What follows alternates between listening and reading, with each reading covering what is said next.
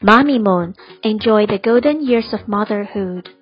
Caillou, The Big Dance Contest by Rebecca Clavbrook Miller, illustrated by Eric Savigny. Caillou plays at Grandma's. He sees a book. Caillou looks at the book. He sees a photo. Grandma, who is in the photo? Caillou asks.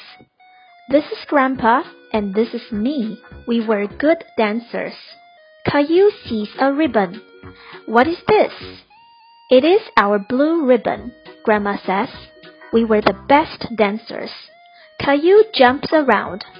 Look, I can dance too. I'll show you another dance, says Grandma. Take my hands, move your feet. You are the best dancer. Here is your ribbon. Caillou dances with Grandpa. Grandpa can dance well too.